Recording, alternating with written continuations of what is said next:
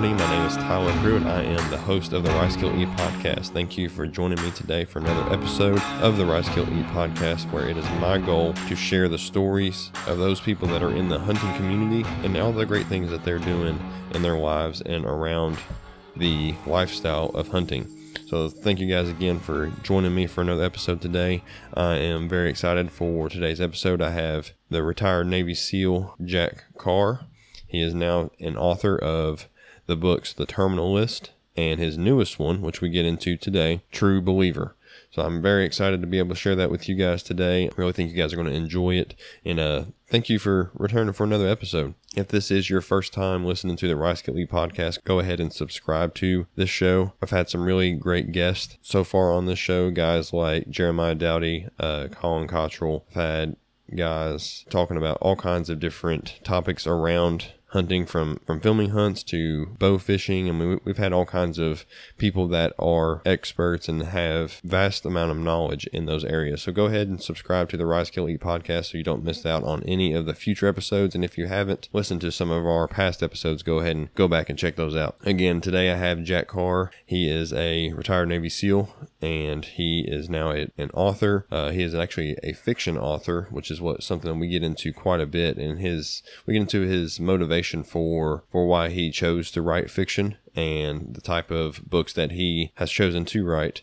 And we get into his life in the military as an officer in the SEALs and as a sniper in the SEALs and how that really led to his passion and his drive to want to hunt. So make sure you guys stick around for this one. It's really, really neat episode. It's a very educational episode on a lot of things that are going on over in Africa as far as African hunting goes. Jack has a lot of experience with that kind of thing as he just returned from a trip from South Africa where he was responsible for teaching an anti poaching unit how to use certain firearms and really shared some of his experiences and, and, tactics with that group in order to help them fight the poaching issues that are going on over there. So, again, I'm really excited to be able to share that with you guys today. And before we get into today's episode, I just want to go ahead and share a couple things with you. If you guys haven't checked out our Instagram page, it's at RKE Afield. So that's RKE as in rise, Kill Eat a field, then go ahead and check us out. I'm mostly active on Instagram. Now I also have a Facebook page that I, am also active on, but I think between the two, Instagram is probably the one I'm, I'm most active on. So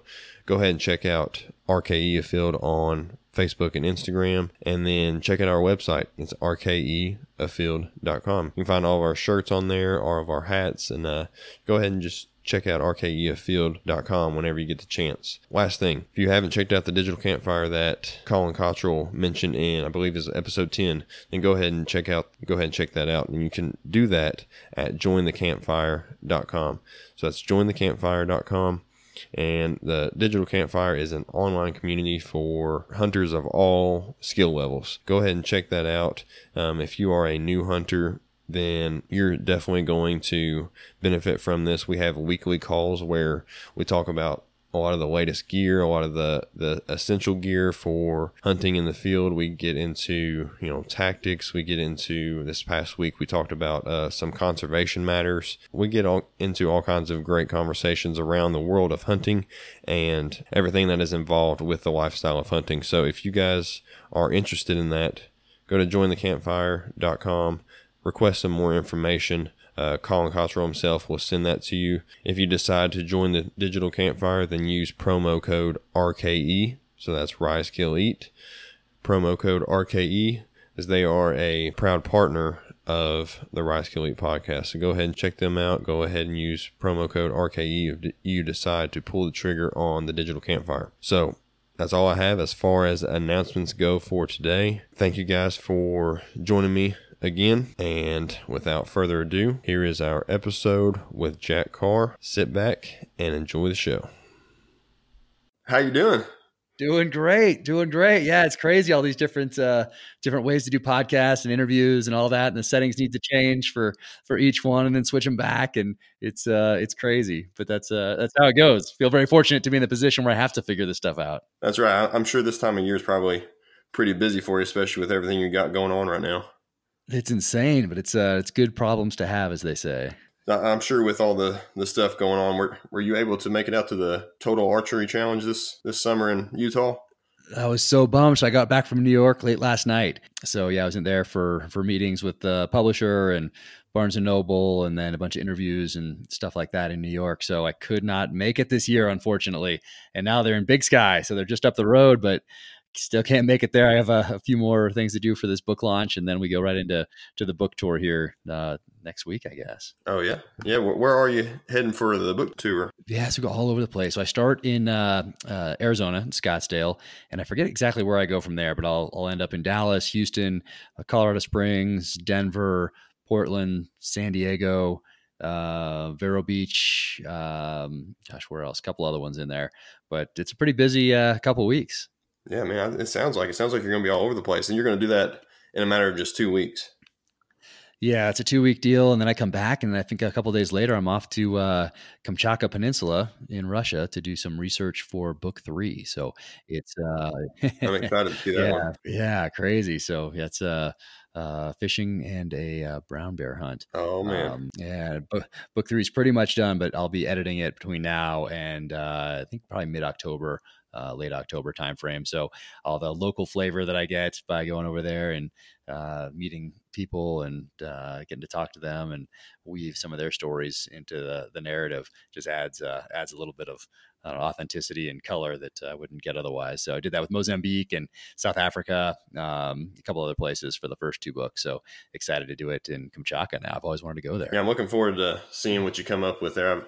The, i was uh, fortunate enough the publisher sent me a copy of your new one, which we'll get into here in a little bit. But uh, True Believer, and I've been reading it. Man, it's a it's a good one, just as good as the Terminal List. I, am a big fan of both of those. Thank I've been you. able to read both of those, and they're both turned out awesome. I appreciate that. Appreciate that. I wanted to do it since I was a little kid, so I always knew that after the military, I'd dive into the world of publishing, and got uh, very lucky that uh, the first novel ended up on the the desk of the one person that, if you could choose one person in New York to to read it and like it, it would be Emily Bestler at Emily Bestler Books, which is part of Atria and Simon and Schuster, and she uh, publishes Brad Thor and published Vince Flynn when he was alive, and uh, continues to publish him on, uh, with a new author Kyle Mills. But she's absolutely incredible and uh, have an amazing team out there. It's Emily Bestler Books and Simon and Schuster. So I feel so fortunate to be doing this. Yeah, that's awesome. Uh, well, I appreciate you taking some time today to come on the show, and I really wanted to spend some time to get to know you as you know the the former retired Navy SEAL, you now as the author. So I wanted to spend some time to talk to you today for that purpose. So before we get too far into into writing, what really inspired you to become a SEAL? Yes, that's something I wanted to do since I well since I can remember. Um, but uh, from the earliest days, I always wanted to join the military. There was no other thing that I ever wanted to do, and I think a lot of that is because I grew up with um, kind of the not really the shadow of, but looking up to my grandfather as uh, uh, my idea of a hero. And he was killed in World War II, so obviously I never met him, but I grew up with his uh, like the flag that they gave my grandmother uh, with the silk maps they used to give aviators uh, back then. Because if you had paper ones and hit the water, they disintegrate. So you had these silk maps that could get wet for those guys uh, with his medals, black and white photos of him with his plane, that sort of thing. So um, I just naturally gravitated towards the military. Uh, then when I was seven, I found out what SEALs were and they have, they had me from age seven on. And I found out what seals were through an old movie called the the Frogmen, and it's an old black and white film that shows some guys climbing up over the beaches and blowing up obstacles. And I asked my dad who these guys were, and he didn't really know. He knew the name of the movie was the Frogmen, so he told me they were frogmen. But uh, told me to go ask my mother, and uh, so I went and asked her, and we went down to the local library, did a little research, and found out that uh, hey, SEALs are special operations guys, and the training is some of the toughest ever devised by a modern military, and they're uh, pretty elite fighting force. So mm, when I was seven years old, uh, second grade, they had me. I didn't need to hear anything else other than that, and uh, just stayed on that path uh, up until a couple years ago. That's all. Yeah, they didn't really have a whole lot of resources back then. I mean, the like today, today's generation, they have all kinds of books, they have all kinds of movies and that that kind of thing. But they didn't really have those kind of resources for you back then. So those few limited movies was what you had to work on. That's it. You know, they uh, you couldn't just Google SEALs, you couldn't Google Special Forces, you couldn't Google you know CIA intelligence officer or anything like that. You just uh, kind of heard about things, saw them in movies, maybe got a reference here and there in a book or two, but um, for the most part, growing up in the 80s, a lot of the information that I got was um, from the protagonists of novels that like I'm writing now. So from guys like David Morrell and Dave uh, Nelson DeMille and AJ Quinnell, J.C. Pollock, Tom Clancy. Uh, so guys like that that had protagonists that had backgrounds in special operations or backgrounds in intelligence, and those were backgrounds that I wanted to have one day. So uh, I naturally gravitated towards that. And I always loved reading. I always loved learning, and uh, then knew that hey, after the military, I'm going to write books like these ones that I love reading so much. So as I was getting to the end of my time in the military, I started writing and uh, the terminal list was the result. Yeah, the terminal list that ended up being a really good book. I I was able to read. I mean, it's a decent sized book. I think it was around 350 to 400 pages or so, and I was able to read it in like a week just because I could I couldn't put it down. I caught myself one night. I was up till like one o'clock in the morning sitting there reading it because it was I just couldn't put it down. Nice, nice. I love it. That's the uh, that's the point. That's the point of the thriller. So I'm glad to glad to hear it. And then uh, yeah, with, with True Believer, I, it's continuation of that story. And uh, growing up, I also found out about um, kind of Joseph Campbell that uh, that was interviewed by Bill Moyers on a series called The Power of Myth. And it talked about really the hero's journey across culture and how all these cultures that had never, uh, never met each other, never interacted, uh, had a similar mythology and a, a, similar hero's journey that typically started with a reluctant hero that's uh, that's pulled into a journey of some sort that uh, goes through a crucible and then emerges transformed on the other side. So I was uh, I was fascinated by it because when I was a kid watching that series in uh, I think 1988 is when it came out, but they talked about how it inspired George Lucas for uh, the Star Wars story. And uh, so when I'm writing, I'm very cognizant of that, that it's uh, that each individual novel and then uh, overarching a series has to fit within that uh, that paradigm somehow. So it's uh, it's that hero's journey that resonates with us all and res- has resonated with us since we've told the, the, first stories around the campfire, you know, thousands of years ago. So a lot of your writing style now is it is it you try to keep it very similar based on your influences early on in life, or do you try to switch it up, or is it is it kind of a, a combination between the two? Yeah, I think we're all just a uh, you know we're all the experiences that we've had in life, and then uh, the the wisdom that we've uh, kind of drawn from that. But uh, my early education in storytelling was all those guys, all those masters of the thriller genre that I mentioned earlier. So those were my professors in the art of storytelling early on. So I think that really influenced me. Um, I knew what I things that I liked, things that I didn't like, and as far as a style, it's just uh, just me. It's just uh, it's not really like I'm trying to be like anybody else out there.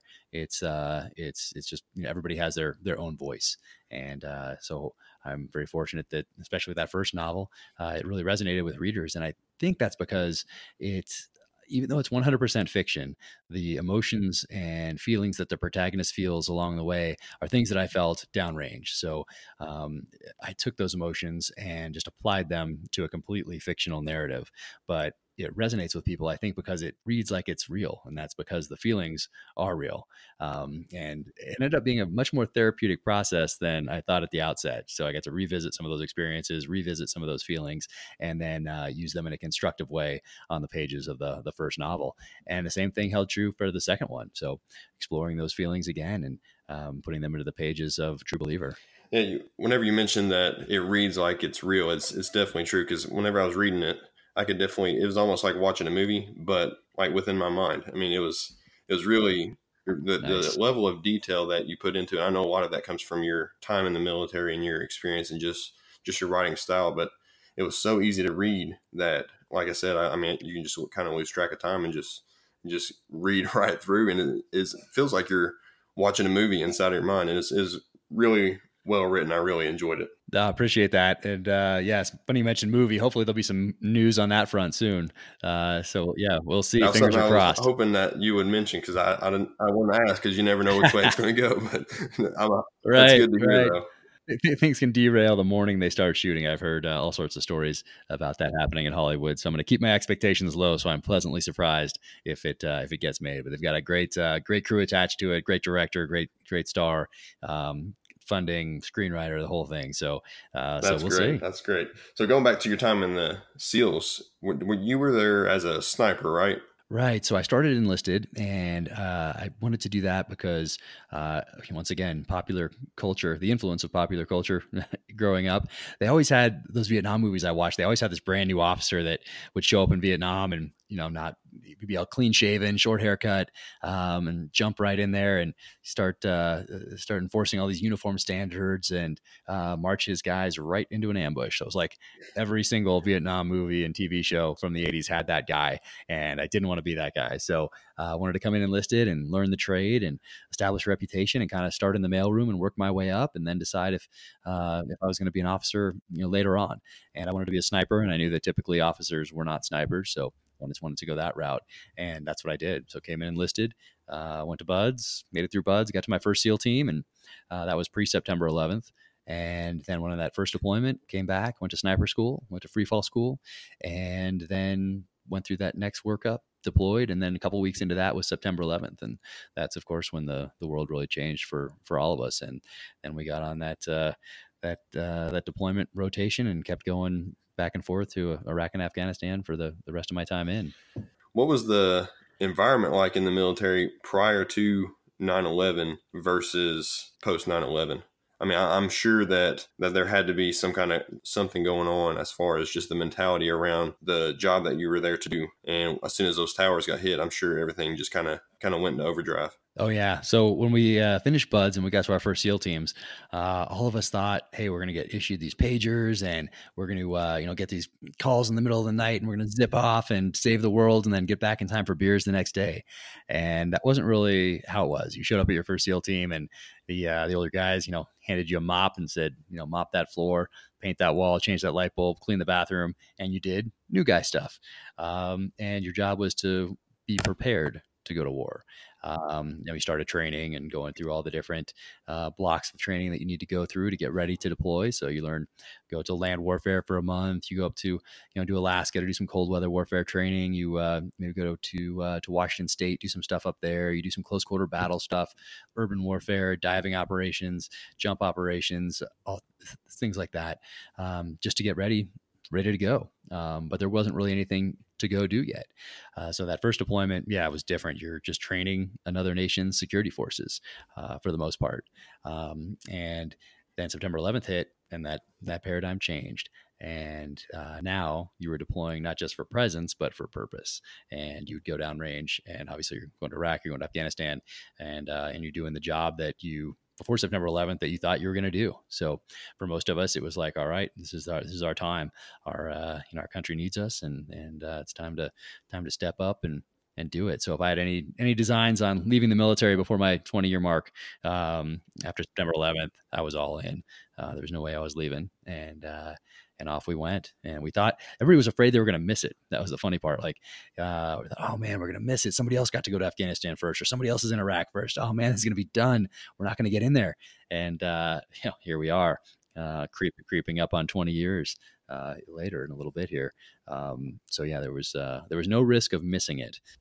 Yeah, little did they know they weren't they were going to be there for a couple of decades, right?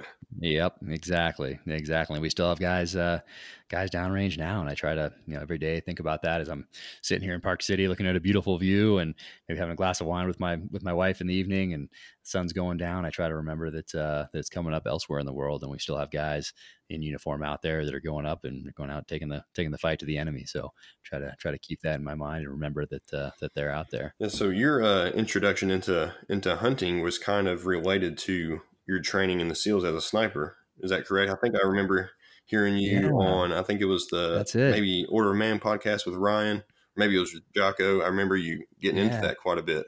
Yeah, exactly. So I always wanted to hunt growing up, and you know, I shot. We'd go to the we, would go to the range, and I'd shoot with my dad, and all that sort of thing. But we never hunted because he didn't uh, he didn't hunt. So, uh, but I always wanted to. I saw some other kids go out with their dads, and I was always so jealous, and I always wanted to get out there and hunt. But I just didn't uh, didn't grow up with that tradition. So, uh, but I was drawn to it and then yeah after sniper school they uh, they started instituting these uh, sniper sustainment programs um, and off i went to a place up in washington state and i think i, I won't name where it is because i don't know if they i don't think they advertise it but it's a beautiful place and essentially you know right on the canadian border up there and that was my first real hunt and got my first deer up there and that was uh, in 2000 and uh, you know i was i was hooked before i'd even done it but after that you know it was just such a natural thing to do and uh, I got to bring the bring the bring the deer back and and uh, grill it up at home for my wife, and uh, it was her first experience with that too. Uh, and then of course September 11th happens, and then we just got way busy for uh, for a long time, and uh, it was just go go go, get ready to deploy, kind of some shortened uh, workups to get just get back out, get down range, keep the pressure on the enemy, um, and then it was not until a few years later that uh, I jumped back into the sniper sustainment program, and they started taking people hunting again, and uh, in different places, not just up there in Washington State, but a, a few other places too. So I uh, got to do that, and then I didn't really go all in on it until because you know when you're a, in special operations, particularly as a as a leader as I was at that time, um, I felt like I had everything I possibly everything I was doing I had to be focused on making myself a better combat leader. Um, so any off time, I was reading, I was studying the enemy, um, uh, training, getting ready to go. Uh, but when I got back, from uh, from my last deployment, my daughter she um, uh, just naturally expressed an interest in hunting. So at that point, we went uh, we went all in and we made up for lost time. So uh, we've been uh, been into it for for quite a. I mean, really, all we've eaten since then has been wild game. So we're uh, very fortunate to have been able to go to a lot of different places, hunt with some amazing people, and uh, and really kind of play catch up for all the time that I was uh, I was not hunting. Great. I was going to ask you what your family thought about you know bringing home wild game all the time, what their opinions are on it. But if that's all you guys are eating, I'm sure that I guess that answers that.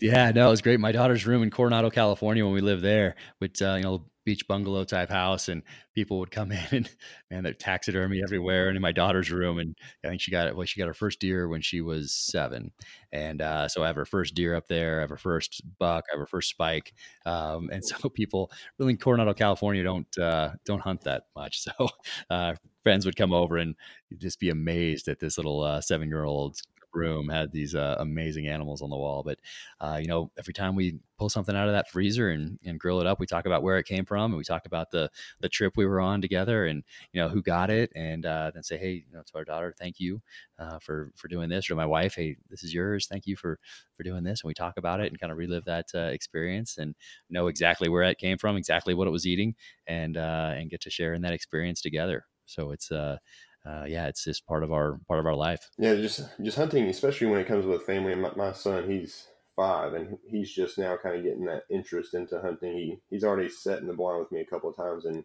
anytime I go out now, he's asking if he can go. So it's it's great whenever the kids are really starting to gain an interest into hunting because I mean it solidifies that natural feeling of wanting to get out into nature and pursue animals.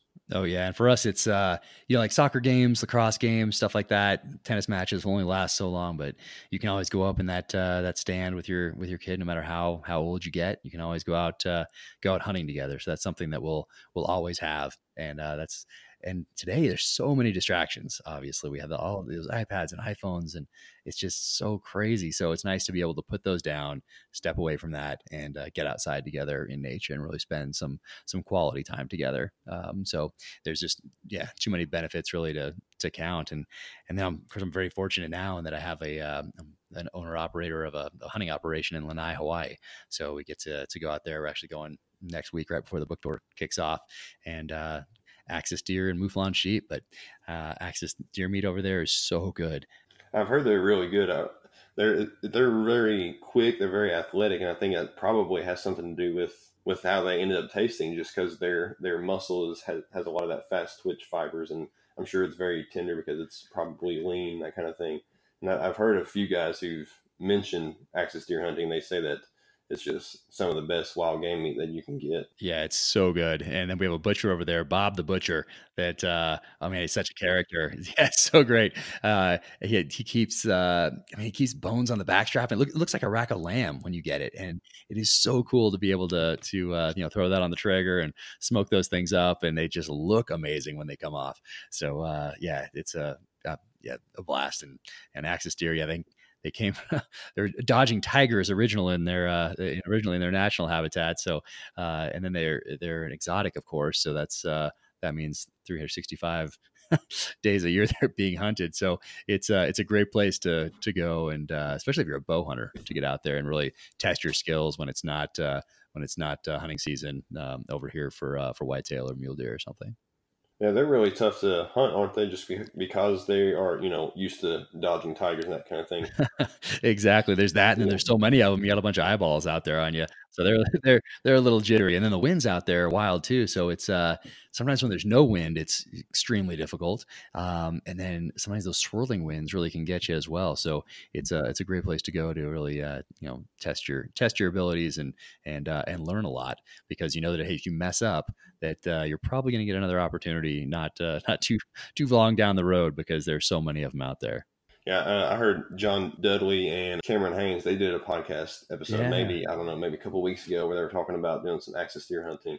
Yeah, and uh, yeah, they they were talking about pretty much if you were able to put an axis deer on the ground, then in in Lanai, then you've pretty much got it all figured out because from there it's it's all pretty much cupcakes and rainbows.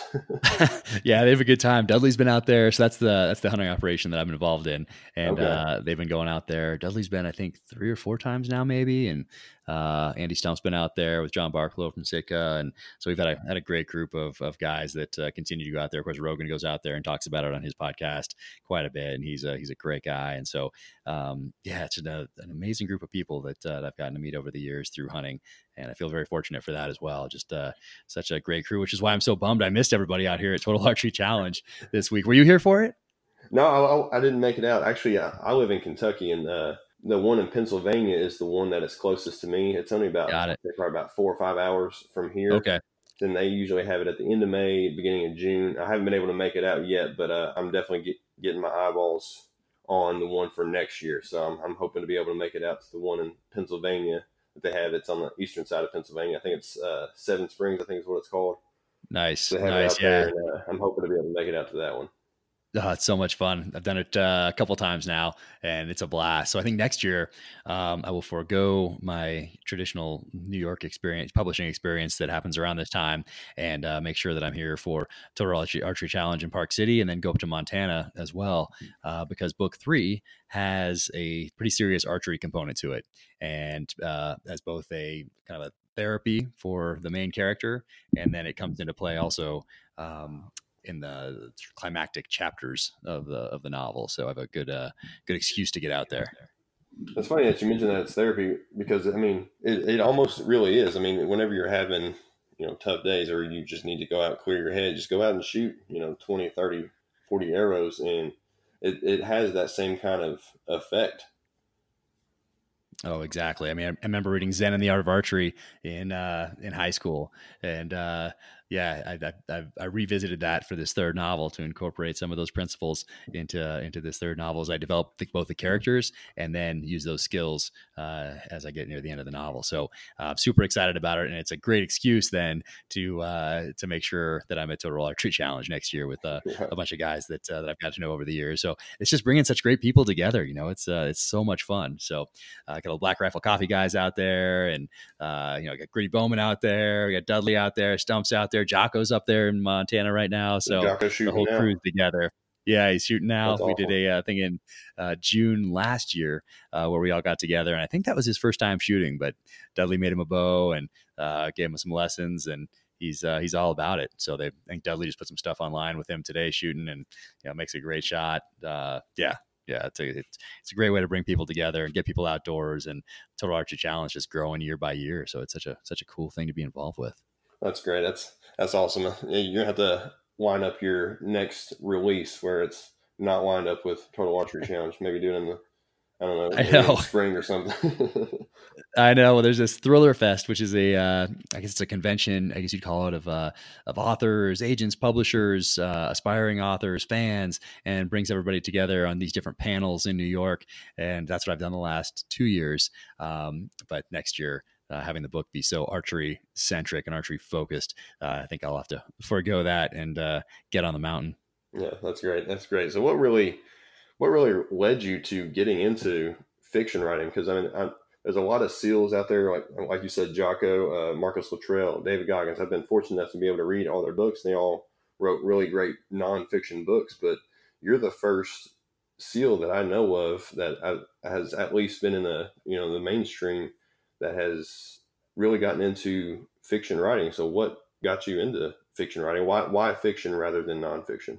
Yeah, you know, the, the, uh, there's plenty of guys that have done way more than I did in the in, in real life that uh, uh, have a lot more to tell. And as far as the on the nonfiction side of the house, but for me, I just always wanted to write fiction since I was a little kid. It was just I knew I was going to go into the military. I knew it was going to be special operations. I knew it was going to be SEAL teams, and then I knew eventually I would write fiction in this genre, just like the guys I read growing up. And uh, so that's that that was really really it those are the two things that i knew i was going to do with my life and so as i was kind of wrapping up one getting to the end of that 20 year mark in the in the military knowing that i was not going to tactically lead guys on the battlefield anymore um, then uh, it was time to time to get out time to take care of my family and time to see if i could give this uh, this writing thing a go. And i was always going to write two because uh, there's too many stories of people that write one and it uh, it just doesn't catch on doesn't take off and they write a second one and that's the one that hits and the one that the, the example of that that most people will know would be john grisham and of course he wrote uh, Time to Kill first, and he couldn't give that book away. And then he wrote The Firm, and that one is optioned by Tom Cruise. They make the movie, and you know we've had a John Grisham novel, uh, legal thriller, every year since. But if he'd stopped at that first one, then he'd still be practicing law in some little law office and just be miserable. Uh, but he he kept with it, and you know, much like BUD/S, never quit. And uh, an author, Brad Thor, when I first started down this path, he gave me some advice, and he said the only difference between a published author and an unpublished author is that the published author never quit. And that really rang true for me. Um, I could really relate to that. So I was always going to write two. So I started writing True Believer, the second novel, before I'd even submitted the first one to Simon and Schuster. Um, so this I started this one in the the summer of 2016. Um, so I've been at this a while now, and it's just coming out uh, July 30th. But uh, I was always going to do two, and I was just very fortunate that that first one uh, took off and really resonated with people and now we're now third one's in the third one's come in the hopper. Yeah, that, that's great. So, did you ever plan on doing the third one, or were you just going to kind of see how things went for the first two? Yeah, so if the first two didn't didn't catch on, then I was going to reevaluate my choices and uh, probably have to fall back to a contingency plan. Uh, it's always good to have uh, secondary and tertiary plans. So uh, so I had those in the works as well, but I, I was definitely going to give it two books my absolute all, and then I was going to reevaluate, and uh, maybe that would have meant, meant another a third or a fourth or a fifth, but um, who knows? I was just going to all I knew I was going to take a breath at that point and reevaluate. But uh, I got very fortunate with how the first one went, and very fortunate how this uh, the second one is beginning its launch, and very excited about the third one that I'm putting the finishing touches on now, and that I'll be editing for the next few months because it's the one I've wanted to write since I was in sixth grade. Uh, really inspired by I don't know if you've ever read it, the book called The Most Dangerous Game. It's really a short story uh, by a guy named Richard Connell, written in 1923, and really it's a story that uh, it, well it it has inspired quite a few uh, books and movies and television shows over the years.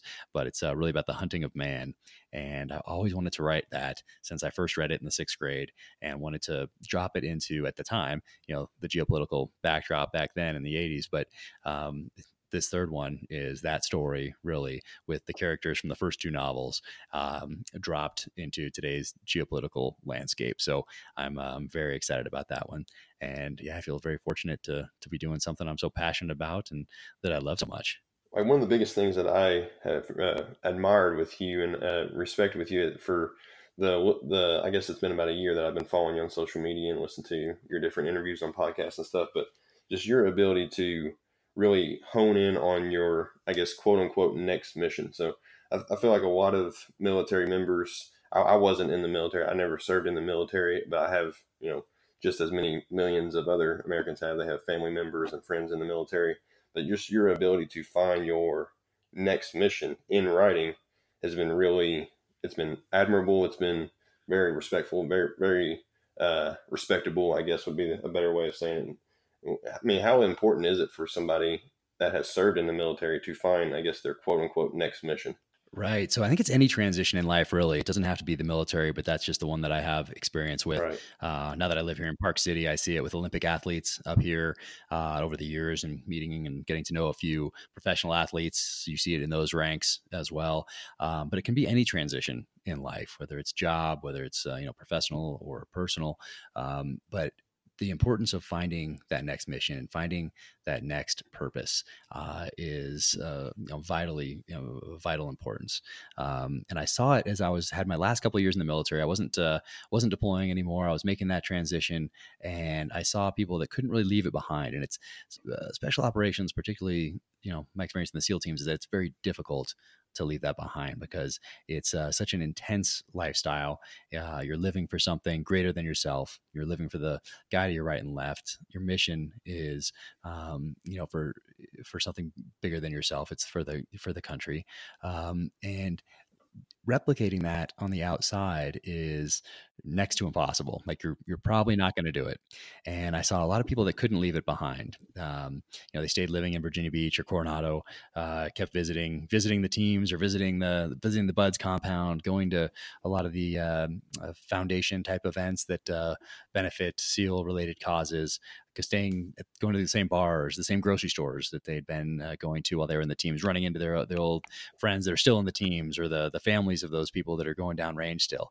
Um, and I think that makes it extremely difficult to make that transition and to identify what's important to you going forward. So so I saw that and you know made a, a conscious decision that that was going to be one chapter of my life and it was always going to inform the next chapter and it's always going to be a part of me and is a huge part of who i am because i wanted to do it my whole life um, did it for so long we were at war for for quite a bit of that time um, but it's not going to be the so the only thing that defines me. Um, it's just going to uh, be a part of me, just like any other experience that you have in life, whether it's in the military or not. So, so identify that early on, and uh, you know, for, for me, and you might have heard me talk about it before. Um, you know, I was kind of handed a little bit of that uh, next mission because we have a, a, special needs middle child that requires 24/7 care forever. So in, in some instances, you're you're handed that next purpose and that next mission. Uh, and for me, that next mission is really making sure that he um, is set for a, a lifetime of, of full time care. Um, but I was also very fortunate in knowing what I was passionate about uh, as far as a profession to move into, and that was writing. So uh, that was just say it was a calling i'd say. So just like the military was a calling uh, writing being an author uh, is a calling as well. So i really i've never felt like i've had a uh, a, a, job i guess i'd say. It's a it's more of a, a profession a calling and a passion. So uh, so i think identifying that as you're making a transition or well before and identifying the things that are important to you so that you know what to say yes to and what to say no to almost before the question's even asked. So if and for me what that was that was that was freedom. So if something didn't uh, an option or opportunity didn't fall within uh, that umbrella of freedom, both uh, financial and schedule, then I didn't even need to think about it. Um, I didn't need to waste any time talking to my wife about it, researching uh, where where is this job going to take us. Um, uh, nothing. It was just oh, it didn't didn't fit the didn't fit those things that I've identified as important. Well, it's an immediate no. So I think it's important to in any transition in life to identify those things that are important to you, so you one, you'll be more effective and efficient as you make your decisions uh, moving forward yeah, there's that ability to just kind of, like you said, just identify what you want and what you want to prioritize in your life is just something I feel like a lot of people just just struggle with, and it ends up making them miserable as in the process. So I think the way you've approached it, where you've just basically determined like, is this going to fit what we want out of our lives or not, and you're able to, you know, like like you said, you don't have to waste time sitting there discussing it and spending you know arguing over over different things. You you've already predetermined the the path that you want and and as a result you're able to you know live live freely Yep. No, exactly. That's uh so I think even just writing it down and you might have to, you know, brainstorm a little on it or talk to a spouse about it, but figure out, hey, what's important to us? What's important to us individually, to us as a family? Um, and uh and what are we passionate about going forward? And really, uh, you know, identify it and write it down. So you have those things. So you know, oh, look at that. Look at all this discussion we had. We pulled these three things out that are important to us. And as we move forward here and these different options and opportunities um, pop up along the way, well, we're not going to get pulled off our track because we know that even though it might hit one of these three things, well, it didn't hit the other two, or maybe it hit two of them, but not the third. That's all the thought you need to put into it. It didn't fit all three. Done. Moving forward. So it's. Uh, I think it's, it was been. It's been very helpful for me to uh, have been able to do that as I made that transition from the military, which is, um, you know, traditionally something that uh, that people do struggle with. did you use that same kind of strategy whenever you guys were planning on going out to Utah and moving out permanently to Utah? Use that same kind of yes or no strategy. Exactly. Uh, it was a little different in that we didn't think we could move because of our uh, our middle child special needs right. and where uh, how he was set up in San San Diego. We thought we thought that uh, okay, we're tied to to San Diego really forever. Then we took a we took a vacation with him for the first time, and we came out here and we brought somebody with us to help, and we realized that hey, we can do it. We can uh, we can move somewhere. We're not we're not tied to San Diego. So that was a little bit different for us. And then, but it did fit into my thinking of hey, it is it will be healthy to make a clean break with uh, with the military and uh, not just um, psychologically but physically. And so uh, when we thought, thought, when we found out, hey, we can uh, we can move out here, we can we can do this. Uh, it it, uh, it, was the right move for us to to make both a psychological and a physical break with uh, with the Navy. Yeah, that's. I think it's great that you were able to you know really approach it with that kind of kind of mentality, even though you had you know things going on with with your middle son go at home, and you know just you tested the waters a little bit, and then you really just went after it and really found that that next mission. I think that's a great and very very admirable thing that you guys were were able to do, and certainly something that's definitely inspirational. No, I appreciate that, and and we love it out here. I mean, we were in Calif- California was great to us, San Diego was great to us, Coronado was great to us, but it, it, when we crossed that border into Utah for whatever reason, we just felt more free. Um, you know, you didn't have to worry about uh, what the, what is the magazine capacity on these pistols and rifles, or you know, I, now I can have a suppressor out here. Uh, does that thing have to have a bullet button on it or not? Or what? So it, it was. It might sound strange, but I felt it. It was a it was like a visceral feeling when we crossed that border. You just felt more free. So this was a this was a great move for us, and we love being in the mountains, and we love raising our kids up here, skiing and snowboarding and hunting and trail running, and uh, just and it seems to have drawn uh, people that also want to raise their kids in the same kind of environment. So uh, it's a it's a great place, and we've uh, we've found our home. Yeah, that's great. So what's the what's the hunting and outdoor recreation life around there? I think I already know the answer to this, but I gotta I gotta hear it from from you. So what what's the hunting like out there? Yeah, it's not bad. Um, yeah, I got, got an amazing elk this year, um, and gosh, it was like 45 minutes from from the front door, um, but a beautiful place. And oh man, it's crazy. I mean, I've been so busy that I haven't been able to explore it quite the way that I want to.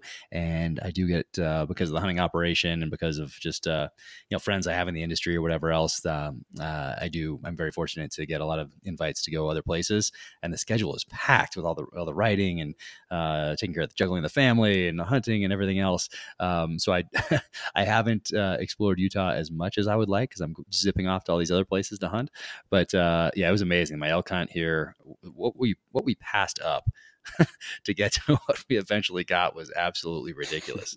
um, but yeah, it was crazy. It was 250,000 acres. Um, uh, so it was, it was private land, but uh, there's amazing public land hunting here uh, as well. And uh, yeah, I got a couple other ones coming up here in the fall. So I'm, I'm super excited to be here.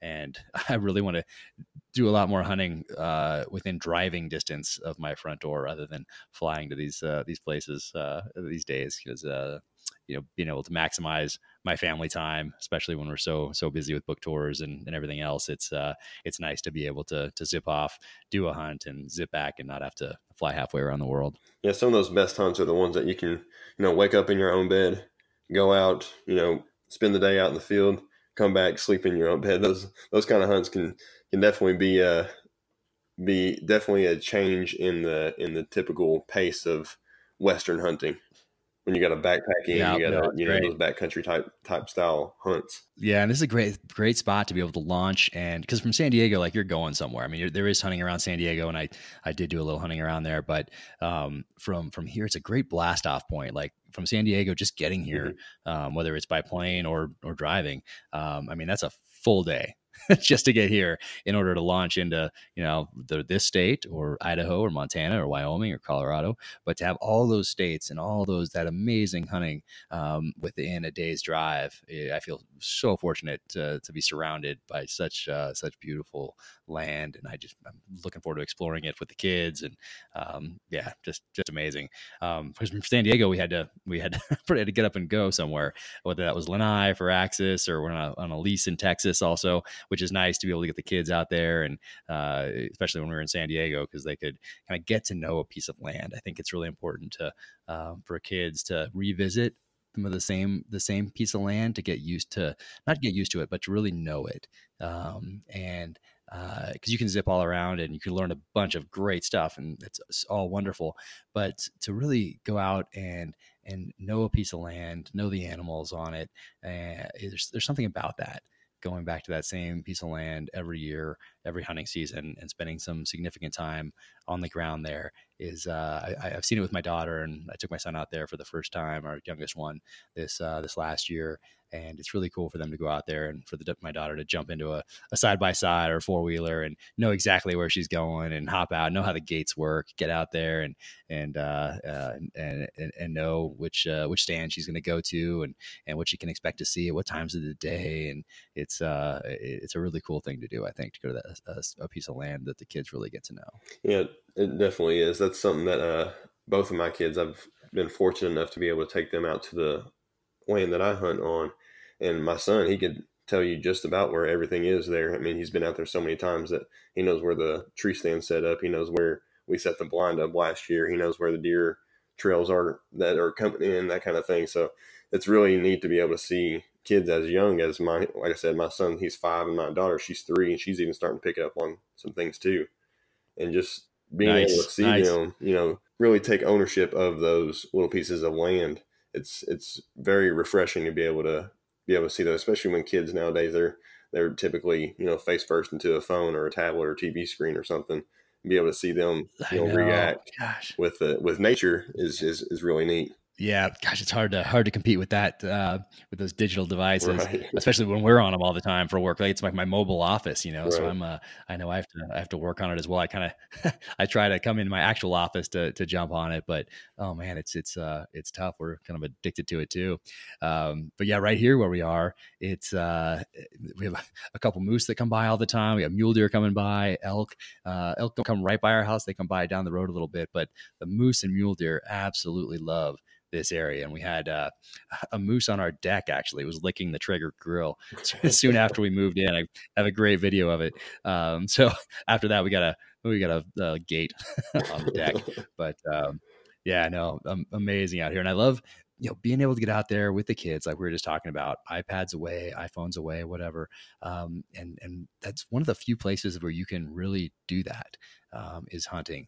And the other I found is on river rafting trips. So I, every year we go to the we go down into River Canyon. There's no cell service, which makes it uh, easy for me to put the phone away because there's no. Uh, oh, right. just hold on one second. I, just got to return this text really quick, yeah. and then I'll get back to you. Like there's there's that's not even an option. So so I love doing that every year. We've been doing that for quite some time now, and uh, so the bottom of a river canyon for a few days, and then uh, then out hunting. Those are the, the two places with, uh, that I love going with the kids because we're not attached to our devices, and that's when we get the uh, the best quality time together. Yeah, that's great. That's that's awesome. It's hard to hard to beat those those family moments out in in the woods. I mean, even going out, you know, just doing a doing a hike or that kind of thing is just just getting out there and just kind of resetting and refreshing is it's really very important. I think I think it's important just for family dynamic in general. Just because, like you said, I mean, you just put those phones away and your attention has to be on the the wife and kids. It has to be on those around you rather than than what than the screen that's in your pocket. That so I think it's very important that you know we take those times and just you know reset, push the reset button, and just refresh on on life and just mentally and just in general. Oh, absolutely. We going out tonight. Uh, and uh, taking a nice hike up here in the mountain. And I'm looking out my window right now, actually at the at the trailhead. So uh, yeah, very excited to to get out tonight with the family and get some fresh air and uh, yeah, clear clear my head from the from the day and uh, start thinking about some of the uh, things I need to do to finish up book three and and uh, move on forward. So uh, yeah, love getting outside. That, that's awesome. So I just want to switch gears on you real quick. So you spent some time in South Africa, right? Was it South Africa this this past fall? Yeah, exactly. So, uh, well, for the second novel, uh, I went to Mozambique and researched. Um, uh, mo- well, went over there, and I didn't really. I, had a kind of a little bit of a plan about some things. I wanted to learn some of the local language, and I had about ten or fifteen different words I wanted to get in a few different local languages. Wanted to see the uh, pictures of the dirt, see the rocks, see the see.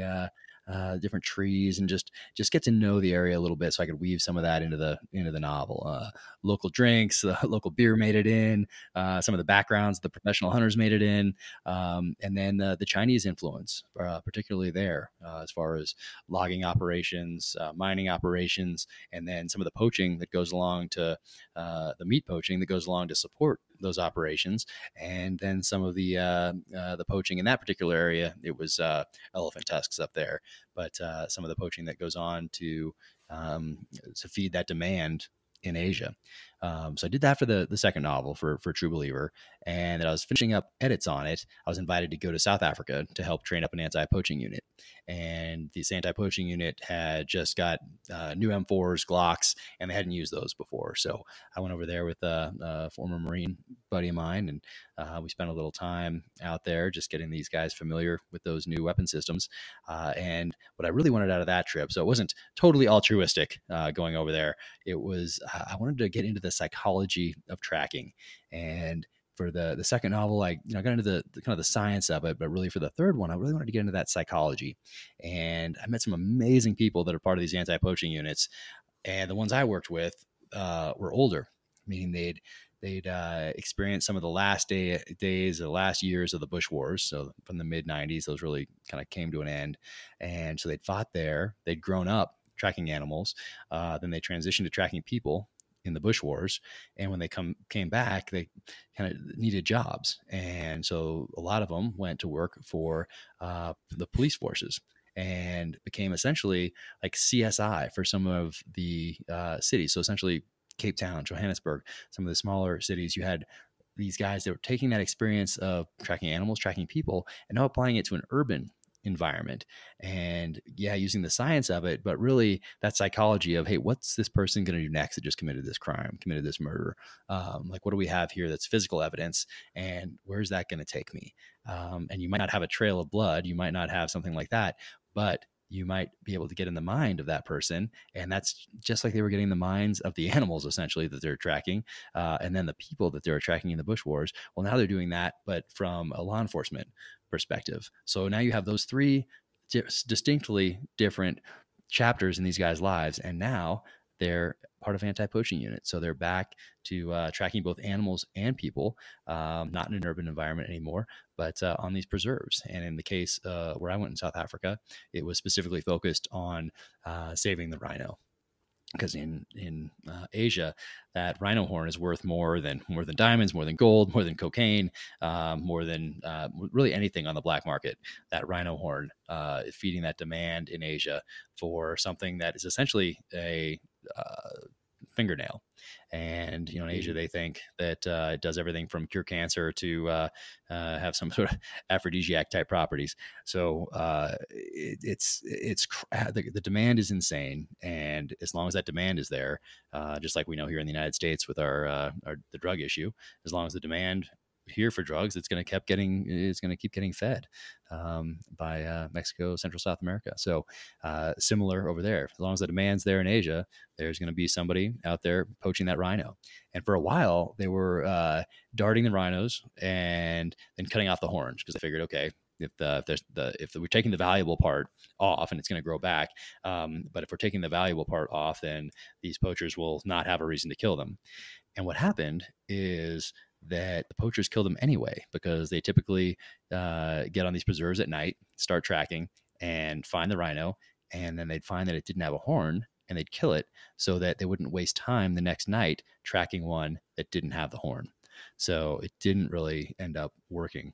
Um, but uh, being able to to spend some time with those guys, talk to them about their history, and then see what they're doing out there to help uh, preserve some of the last rhino on Earth was uh, uh, well, it was an honor to be a part of it. That's for sure, and it's uh, it wove its way into the pages of both book parts of book two and and book three. Man, it's a. Do they do any kind of? I mean, so it's the Asian cultures that take that horn. I'm guessing they probably you know, grind it up, turn it into some kind of powder or something to use it. Is that pretty yep, typical. That's exactly it. Yeah, and oh, I think it's uh, uh, my my research is a couple months dated now, but I think it was China and Thailand that are the two uh, biggest offenders from what uh, from what I remember anyway. Um, but yeah, it's just sad that an animal will probably be going extinct because of uh, you know a fallacy that's attached to its uh, its horn. There's no kind of Western medical research. I'm sure that they're even considering for the fact that you know it's not even doing what they're what they're wanting it to do. Yeah, there, there's a lot of initiatives out there that they're, taking, uh, particularly stars like movie stars uh, from Asia that are doing public service announcements to try to spread the word that hey, this stuff doesn't work. Like all you're doing is killing a rhino. You're not doing anything else. It is not helping cure cancer. It is not. It does not have any other uh, you know sexual type things that you think it does. Um, and you know, there so there there's all sorts of initiatives out there to try to educate people and try to um, you know to spread the truth about what's really going on and what they're what they're a part of um, by buying this rhino horn. So uh, is it working? Uh, when I the data I looked at didn't seem it, it, things don't look hopeful. I'll put it uh, I'll put it that way. But you have people that are that are out there that are spending a lot of their own money to preserve the rhino. So these landowners in uh, in South Africa, in particular, uh, are spending vast amounts of money and resources to uh, to try to save the rhino. And um, yeah, it's a it's a tough situation though, no doubt about it. It's a it's mm-hmm. a it's, it's a I hate to say losing battle, but uh, long term it doesn't look great. Yeah, I think uh, Netflix they did a documentary. I think it was called Trophy, where it, they were, there was different parts of it, and one of the little sub stories that they did on it was a guy who basically sunk his entire fortune into saving like a white rhino. I guess it'd be I'm not sure what you would call it, concession, some kind of uh, you know an area where white rhinos were. He basically took all the money that he had, and he was a wealthy guy, and sunk all of his money into it just to try to save this rhino population. And basically, at the end of the end of the film, they kind of reiterated, kind of came back to to his story at the end, and basically said, "Yeah, it's it's not looking good for him. It's it's almost uh it's almost a futile thing that he's doing just because he's it's not really making a dent just because the the demand is there, therefore the supply has to be there as well." Yeah, no, that's tough. His name's John. I forget his last name right now, but yeah, I think it was CNN yeah. did it uh, called Trophy, and it's probably on Netflix now. But yeah, um, okay. Yeah, gosh, yeah, that guy he did, he sunk everything he had into uh, into that project. Uh, yeah, tough, tough situation over there. But but being over there in the fall and and doing that training and taking all those notes and learning so much from those guys about tracking, uh, and they took me out and did a tracking course with me, and uh, it was so cool to watch them work. Just uh, just incredible. Um, but they they invited me back this summer with the family. So I just got back a couple few days ago. Uh, family continued on and came back here. I stayed in New York for the for some publishing stuff, but uh, I got to go back there with my with my family and uh, explore Africa with them. So it was uh, it was really cool to spend a few days um, with uh, with well two of our kids. Our middle one couldn't go, but uh, with my wife and, and two of our kids out there and share a little bit of what I experienced in the fall with with them. It was their first time there, and we had a blast. That's great. That's great. That's, that sounds like a pretty awesome trip. There's a lot of controversy around African hunting, and a lot of people don't want to really talk about it. I think a lot of it may just be that there's just a lack of information, or you know, anytime that somebody posts a picture of them, you know, doing a grip and grin with a I don't know a lion with Cecil the lion. I mean, how many years ago yeah. was that? A few years ago, and it just there's a lot of people that that kind of steer away from African hunting. But I feel like in Western society, especially with the the media the way it is and how quick they are to you know put those kind of pictures up i think it's important that people really really educate themselves on what's going on over in africa just because of the poaching you know demand. There's there's just so many different aspects to it other than just you know some rich white guy you know holding a giraffe or something. I mean there's so many different elements to it Right. Yeah. I mean, there, there's a, there's a, a, lot going on there. That's that's for sure. And it's very easy over you know lattes in New York and Los Angeles to uh, to think we know what's best for people half a world away. Um, you know, living in a village, uh, barely scraping by with uh, enough food to, to to feed their families. Um, and uh, and you know, then we finish our lattes and go on to whatever we're going to do the rest of the day. Um, but when you're over there and you really talk to the people that are that are involved, uh, that live over there day to day, um, you know, let's take the lion one. That's a tough one to tackle. You know, it's it's hard to it's hard to for somebody over here, and I totally understand um, to see how could how could killing a lion possibly, uh, or how killing us even worse, how killing a rhino, how does that how can that possibly help? Um, well, then you go over there and you talk to the people over there, and you know the we, in this country a lot of people thought we had a big they had a big victory when we couldn't import lions back into the country anymore. So you know the one side high-fived uh, and uh, you know thought great they saved the lions. And then that was right about the time i was going over there to do the mozambique research and got over there and found out that the local people were going to kill all the lions because now there was no value. No one was coming there was in fact those lions were killing their livestock and posed a threat to them and their families um, you know it's for somebody in a you know in a, a building in you know new york to uh, to say, oh no, we they, they, shouldn't kill any of those lions. Uh, well, the wife and kids are sleeping with maybe just a, a little bit of thatch between them and a, a lion that's out outside. You know, it's a it's a little different story than when you're going back to you know your, your home in Greenwich. Um, so it's tough. You know, it's a tough thing to kind of wrap your head around. And then when you apply the science to it, and let's just take the rhino. Uh, when rhinos get older and they're past their they're they're not breeding anymore. Well, you know, sometimes they do. They start killing younger rhinos. So mm-hmm. that rhino is going to get killed over there. Somehow it's going to get killed, especially if it's uh, killing three or four baby rhinos. Well, now you have one older rhino that's not breeding anymore. That's now just killed three new ones. And okay, well, let's say we have a few thousand of these rhinos left. Uh, now we just lost four or three, whatever.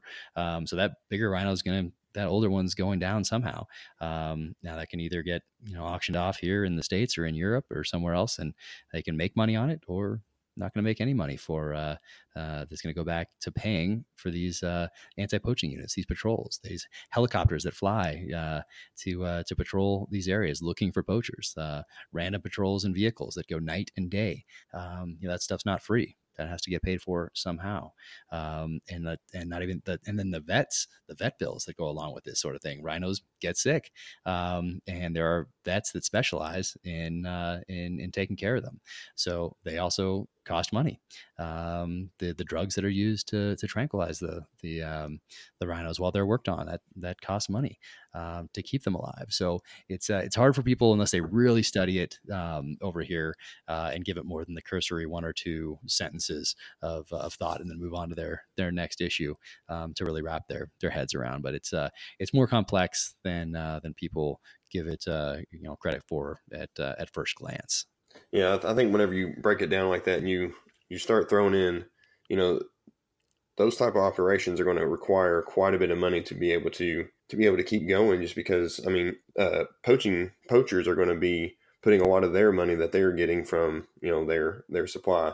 So you almost have to counterbalance that with if you know fight fire with fire. You have to get out there and you have to all the things that are going to be required to have some kind of success, some level of success in fighting their efforts is going to require quite a bit of money. So the logical thing would be to if this if this rhino is going to already be killed anyways because it's you know damaging the local population, then logical thing would be you know to try to get several thousand dollars out of it for that purpose. No, exactly. And then the meat poachers, people talk about that a little bit, you know, every now and again. And I mean, I didn't really understand all this, and I just still don't understand all of it. Um, I'm still a student of this, and I, I always will be. Um, but how the the meat poaching? So you say you're you have a mining operation, timber, uh, a timber operation that comes in. Uh, typically, a Chinese uh, operation comes in to to kind of exploit the the land, and um, they need to feed all these all these workers. Well, the snares go out and then the snare doesn't differentiate between a, a lion or, uh, or a springbuck. Um, so it's a uh, it's a it's a very interesting dynamic going on over there, especially with the mm. with the Chinese influence and now the Russian influence, which I uh, studied up on recently in some countries that made its way into the, the third novel that I'm finishing up now. Um, but just how the how the workers have to be fed and uh, the poaching that goes on to feed uh, to feed these workers, and how it uh, sometimes gets uh, animals that are that are endangered, or you know, young lions, um, the ones that you wouldn't take out of the of the population as a hunter, uh, and it's a it's it's it's it's a very interesting uh, dynamic and complicated. uh, to say the very least. Yeah, that's definitely a good way of describing it. It's very complicated. It's very complex. There's a lot, a lot of moving parts that I mean, just I don't, I don't think anybody's going to have, you know, just the, the normal layperson, especially in Western culture, is going to have a full grasp on every every moving part that's going on over there. And just because our conservation models here in North America are just so totally different than than what's going on in Africa.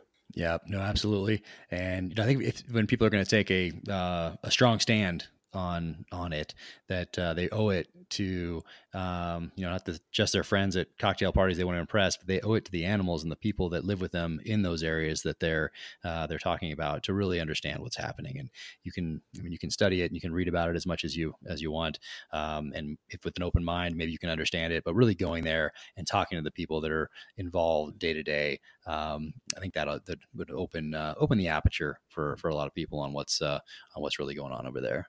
Absolutely, I think you I think you hit the nail on the head on that one. You actually included a lot of the a lot of your experiences over in Africa in this second novel, and I thought that was that was a very interesting section of the book, and it was I, I learned a lot from just reading that that section of the book. I don't want to give anything away. I kind of let you talk on that part, but I mean, there was there were so many different things that you mentioned there that the characters mentioned that, and, and it kind of happened in the story that that really just educated me on on the kind of kind of things that are actually going on over there. Yes, I wanted to. You know, it's a it's a political thriller, but I also wanted to weave in a little bit of education on uh, on hunting and conservation into the into the pages of uh, what is essentially popular fiction. Um, so I thought it was kind of my, my, responsibility as a hunter to and a citizen to to do that. Uh, and also, I didn't want to de- deal with what happened in the first novel, which was very traumatic. Didn't want to deal with that in just a paragraph and then move on. Um, it seemed like that would probably be the easier way to go. But I really wanted to develop this character um, and develop a few other characters along the way, but primarily the protagonist, uh, James Reese, and how does he how does he find that next mission in life? How does he find his purpose, especially when he thinks he's dying? Um, and how does he learn to live again? and you know that happens with a lot of a lot of veterans dealing with uh, TBI and PTSD. Um, they they need to learn to to live again, and uh, and so I wanted to explore that in the pages of this novel for someone who's clearly dealing with PTSD from the death of his family um, and the traumatic events in the first novel, and going on that that hero's journey, that reluctant hero's journey, uh, and a part of that journey. He ends up in Mozambique and learns to live again in the uh, in the wilds of, of Mozambique. And while there, repurposes his own skills. Um, I guess a little bit like I did in South Africa, teaching some of the uh, the anti poaching unit guys over there how to use the M4 and Glock. But uh, you know, repurposes those old skills for a new mission, um, and uh, and really embraces that new purpose until the government tracks him down because of uh, an experience he had in Iraq uh, with uh, an Iraqi army officer who ends up going uh, kind of going rogue and uh, switching sides. Um, and the government needs uh, James Reese to track this guy down. So, and that was that was actually inspired by some uh, events that happened to me in Iraq um, uh, that formed the basis for the for the novel, uh, where someone I worked with ended up disappearing and. Um, I won't go too deeply into it, but uh, I thought, hey, what if this this I was to make this a lot more interesting and turn this into fiction?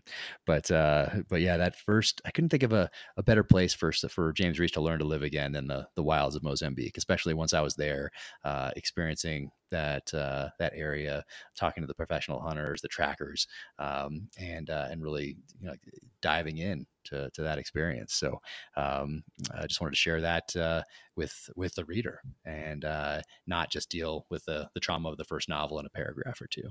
And I, have said it several times, but I, have really enjoyed reading, having the opportunity to read both of those, and what the way you intertwine those. Because I mean, the terminal list, it's it's really a story about revenge. I mean, it's really this these terrible things happen to to the Reese, and um, you know he's he's getting his revenge pretty much, and then I feel like the the second one is just kind of a way for him to redeem himself. It's it's like a, restoration story almost, and the way you intertwine both of those is it's really really neat, and I'm I'm already looking forward to number three.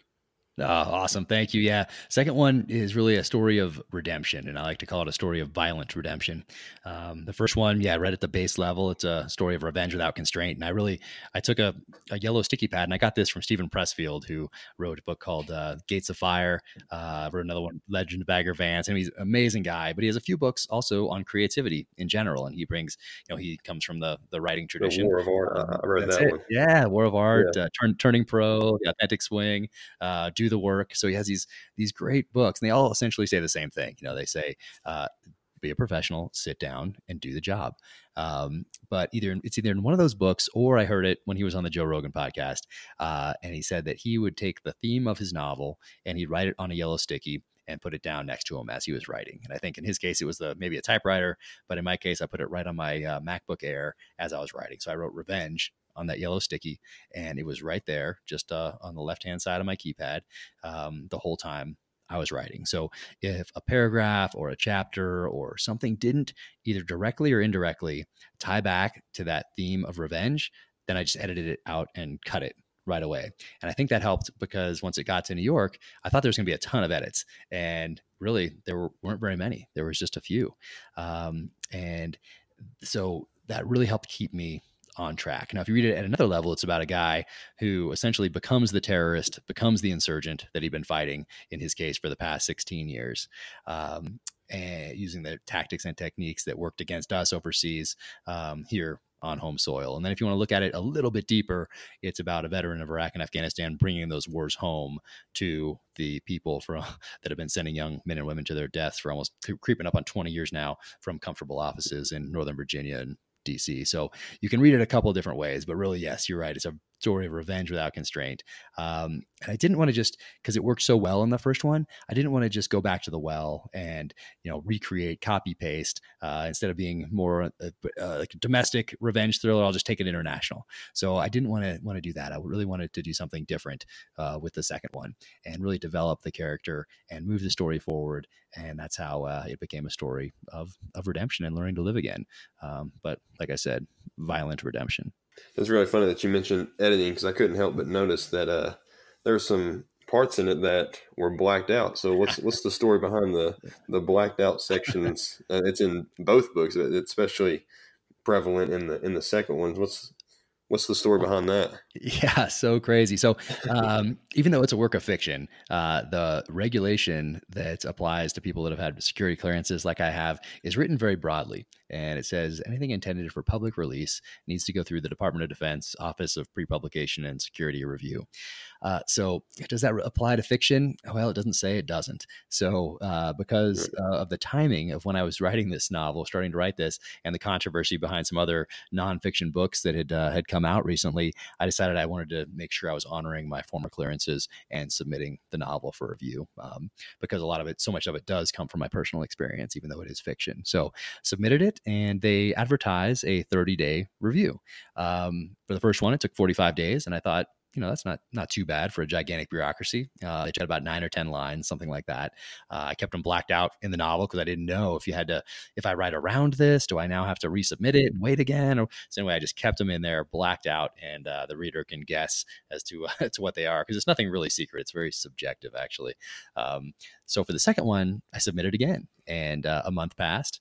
Then two months passed, then three months, then four months. And about the seven month mark, they finally got back to me and uh, they took out about 57, 58, maybe something like that uh, lines and a couple paragraphs, uh, which sounds like a lot. But when you have a, uh, this novel, I think was ended up being 130,000, 135,000 words.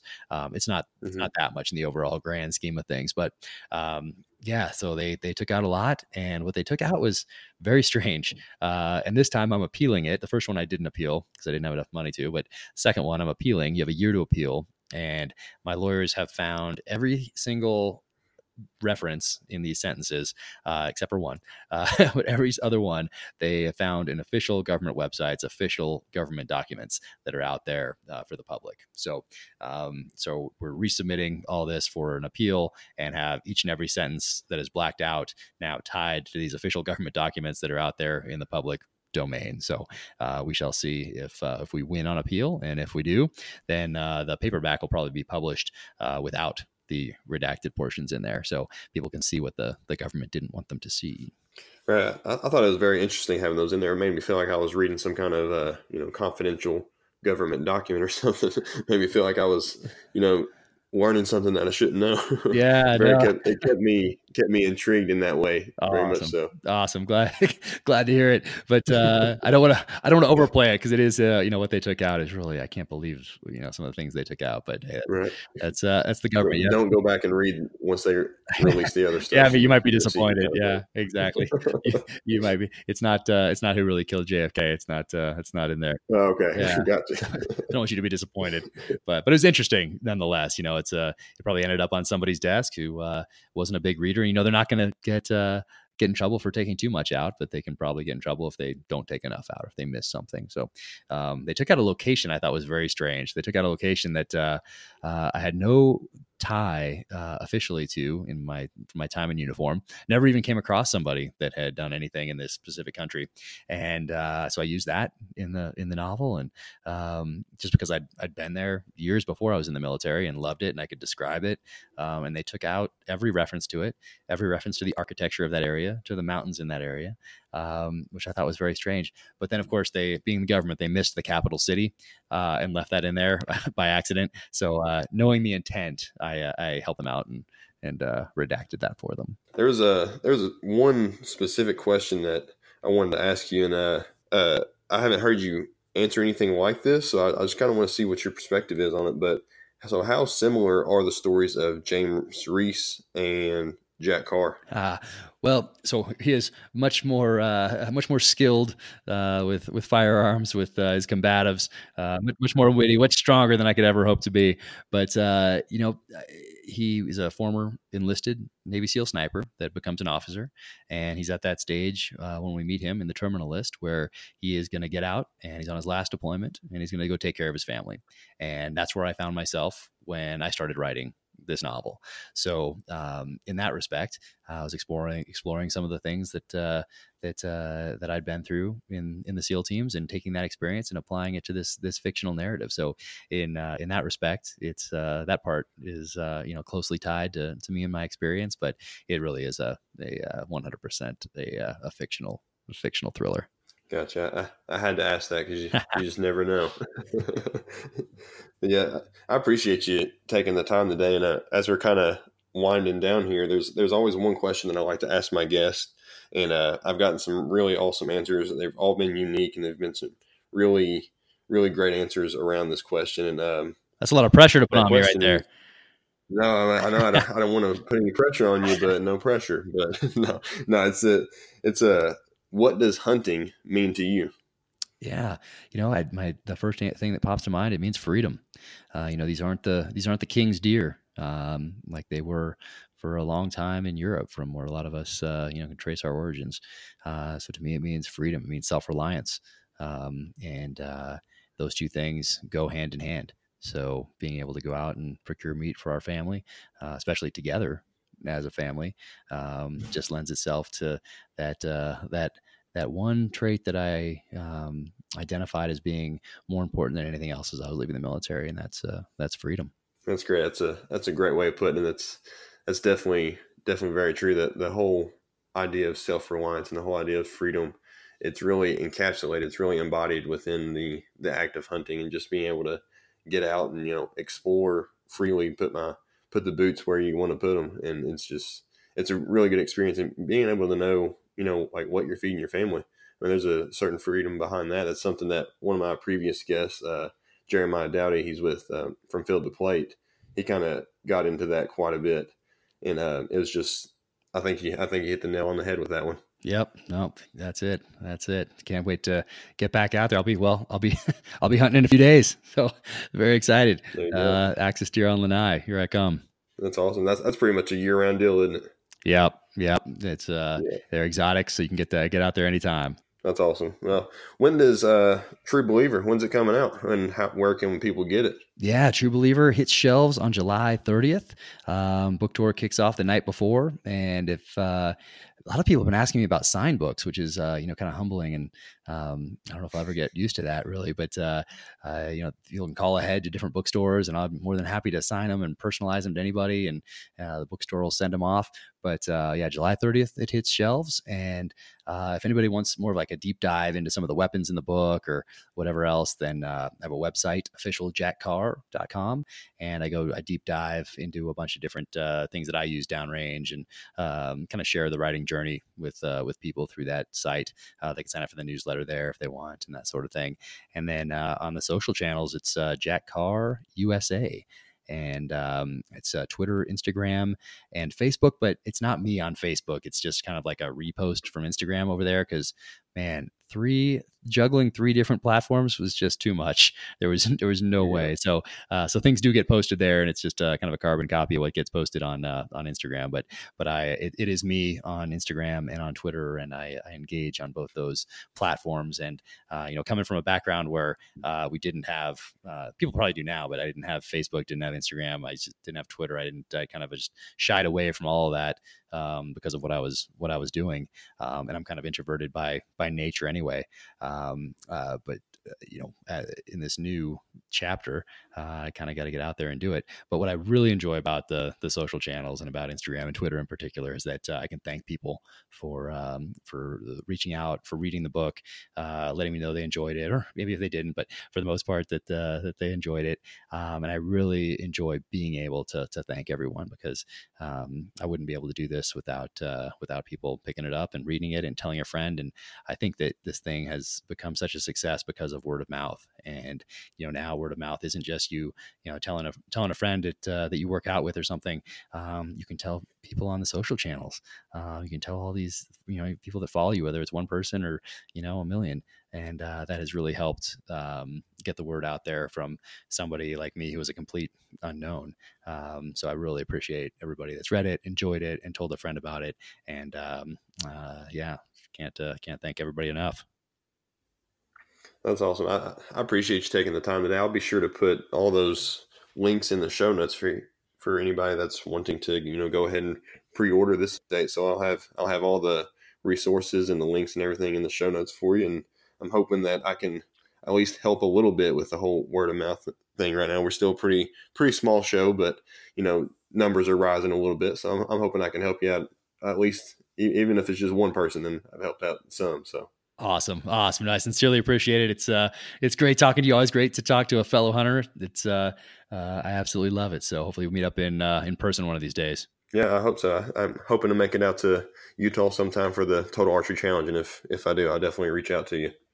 Awesome. It's on my calendar for next year already. So uh, so let's do it. All right, sounds good. Sounds good. I, I appreciate you taking the time, man. I'm gonna I'm gonna let you get out of here and go ahead and let you spend some time with the family and best wishes to you as you get head off to Waianae. Hopefully, you're able to put some meat on the ground.